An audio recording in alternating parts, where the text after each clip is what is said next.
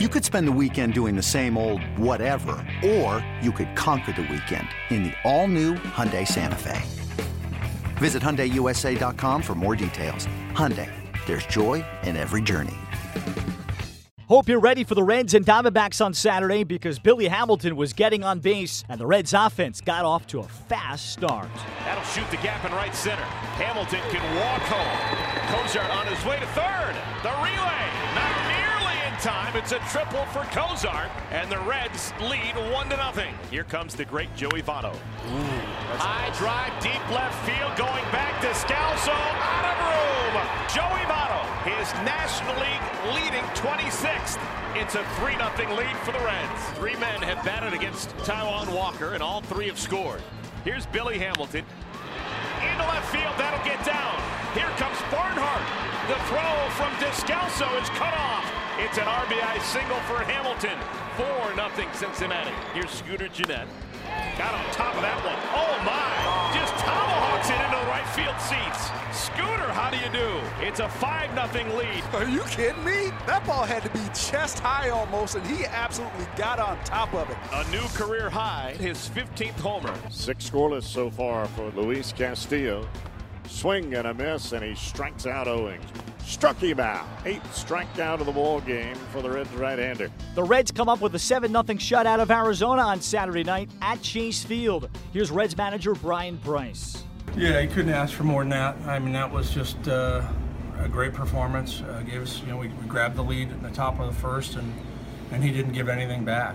You know, and they made him work. They, they got, you know, those, those first first few innings, they made him throw a few a few pitches, and then he was able to settle in, and we continued to extend the lead. And um, he had a nice mix. I mean, really did. Uh, was able to bring in the changeup and breaking ball.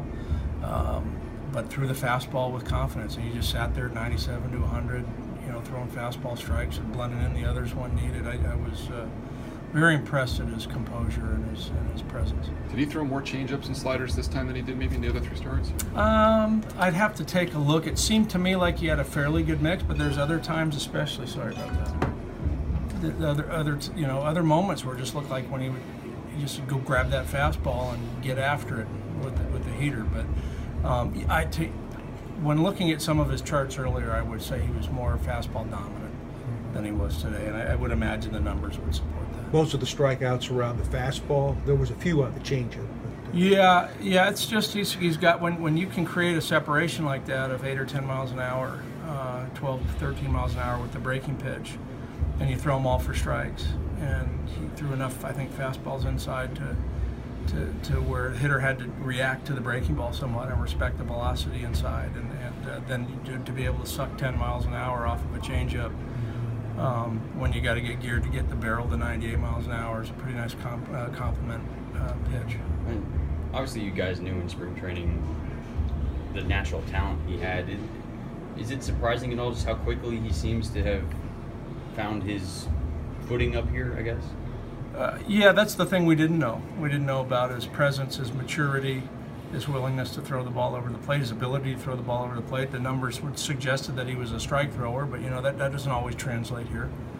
Um, but more than anything, it's just he exudes a confidence out there. And I'll tell you this, uh, from everything that I pick up every time I go out to the mound when he's out there, those, those infielders love playing behind this guy.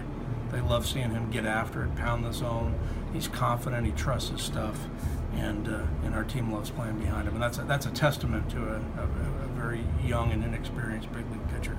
Luis Castillo gets his first major league win, throwing six and two thirds innings, giving up just three hits, no runs, a walk, and striking out eight, and describes the experience. Yeah, you know that helped me a lot. You know, mix that mix change um, and slider with the fastball that I have today. I was just like focus on the percent to you know get on top of the hitter, get ahead of the count today with my fastball and my secondary stuff was really good. I have really good feel for my changeup today, and, uh, and it worked work, out uh, really good for me tonight. On Sunday, Homer Bailey takes the mound in the series finale for the Reds.